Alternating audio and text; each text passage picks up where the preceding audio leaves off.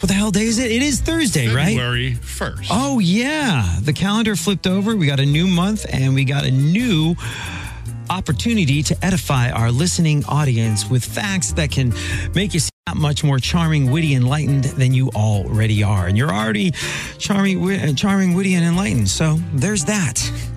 Nine former presidents did not have college degrees. Interesting. Nine of them. There's George Washington, Andrew Jackson, Martin Van Buren, Zachary Taylor, Millard Fillmore, Lincoln, Andrew Johnson, Grover Cleveland, and Harry S. Truman. Truman didn't. That, Truman. Now that's surprising. The the older OG presidents doesn't surprise me. Right. But the more modern ones, Modern. uh, that kind of surprises me. Yeah, I mean, here's the thing.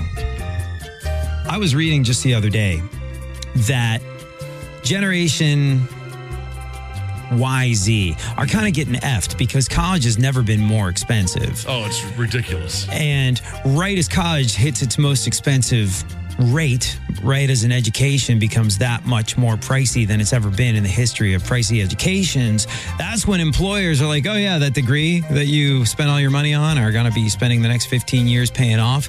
We actually don't really require it. Do you have equal skills and i think that's like that's really really great because you shouldn't be x out of a job that you're perfectly qualified for because you're two pe credits short of whatever the hell it is Well, I think that goes back to the eternal question. You know, when you're a kid looking for a job, you can't get a job without experience, but you can't get experience, experience without a job. Yeah. Well, I mean, yeah. And there's certain gigs like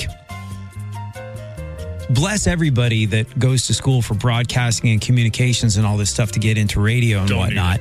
But I'd say that the most valuable experience you could have is somehow weaseling your way into a room like this one and looking over Chris's shoulder and my shoulder and going, Yeah. how you do that. If you want to be a dentist, you can't just observe your way into the uh, ability Very to true. yank bicuspids out. But, you know, for things that you don't actually need a degree or a qualification for, like, you know, apparently being president for nine of our presidents, why bother?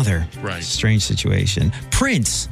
Yeah. We all knew he was a Huge fan. musical genius. We all knew that he was a musical genius his entire life. Yeah. But this is the depth of the geniusness. His first album, For You, came out back in 1978. He was only 19 years old. Wow. And on that album, which I went back and listened to not so long ago, he played 27 instruments. 27 Not surprising. at the age of 19.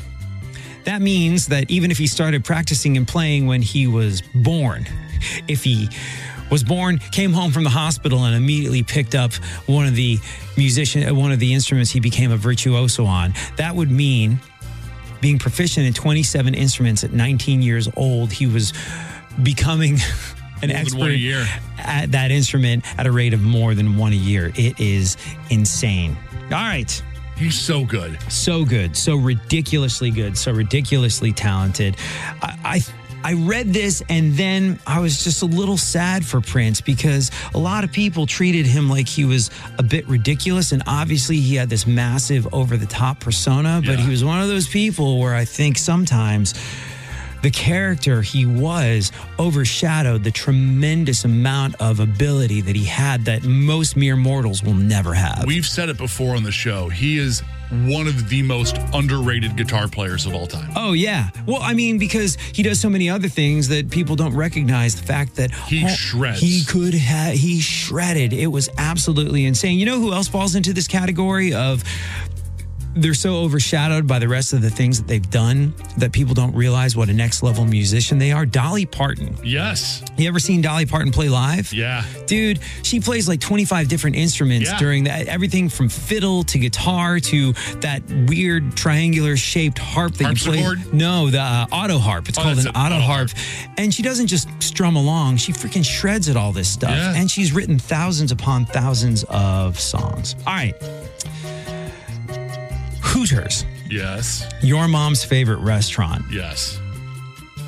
got their name thanks to the great comedian Steve Martin. Oh. You ever hear this? He had sort of a short film made from one of his comedy pieces called What I Believe. I believe sex is one of the most beautiful, wholesome, and natural things that money can buy. And I believe it's derogatory to refer to a woman's breasts as boobs, jugs, Winnebagos, or golden bozos.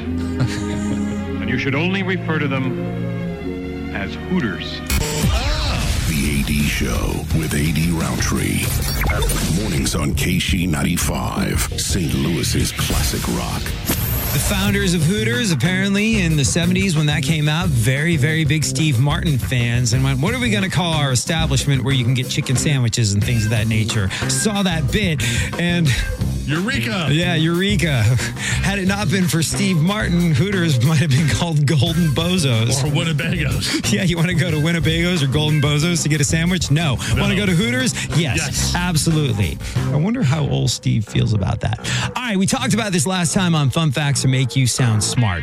Which famous rock star founded the Society for the Prevention of Cruelty to Long Haired Men in England when he was just 17 years old? 974 1111 is the number. First correct answer we get is on their way to see Celebration Day. Good luck.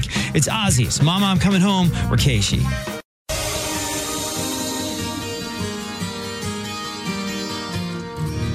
Ozzy, Mama, I'm coming home on KSHE95. It's the AD show, AD and Chris. Kevin, welcome to the AD show. How's it going? It's going great, AD. How you how you doing yourself? Uh, we are doing real good, man. Thank you for asking. We talked about this last time on Fun Facts to Make You Sound Smart. Which famous rock star founded the Society for the Prevention of Cruelty to Long Haired Men in England when he was just 17? That would be David Bowie. Yeah, man, absolutely. Here he is on a British talk show talking about the abuse he and his buddies were getting for having long hair back in 1964. 17 year old Davy Jones has just founded the Society for the Prevention of Cruelty to Long Haired Men. I think we're all fairly tolerant, but for the last two years we've had uh, comments like darling and uh, can I carry a handbag? And I think it's just had to stop now. But, but does this surprise you that you get this kind of comment? Because you, after all, you've got really rather long hair, haven't you? We have, yes. No, I like it, and I think we all like long hair. We don't see why should, other people should persecute us because of this. Thank you, David Bowie, for paving the way for the rest of us that don't like haircuts. And you, my friend, are on your way to see Celebration Day, dude. Way to go. Thank you. Hold the line. Fun facts. That make you sound smart. Learn stuff. Win prizes. KSHE 95.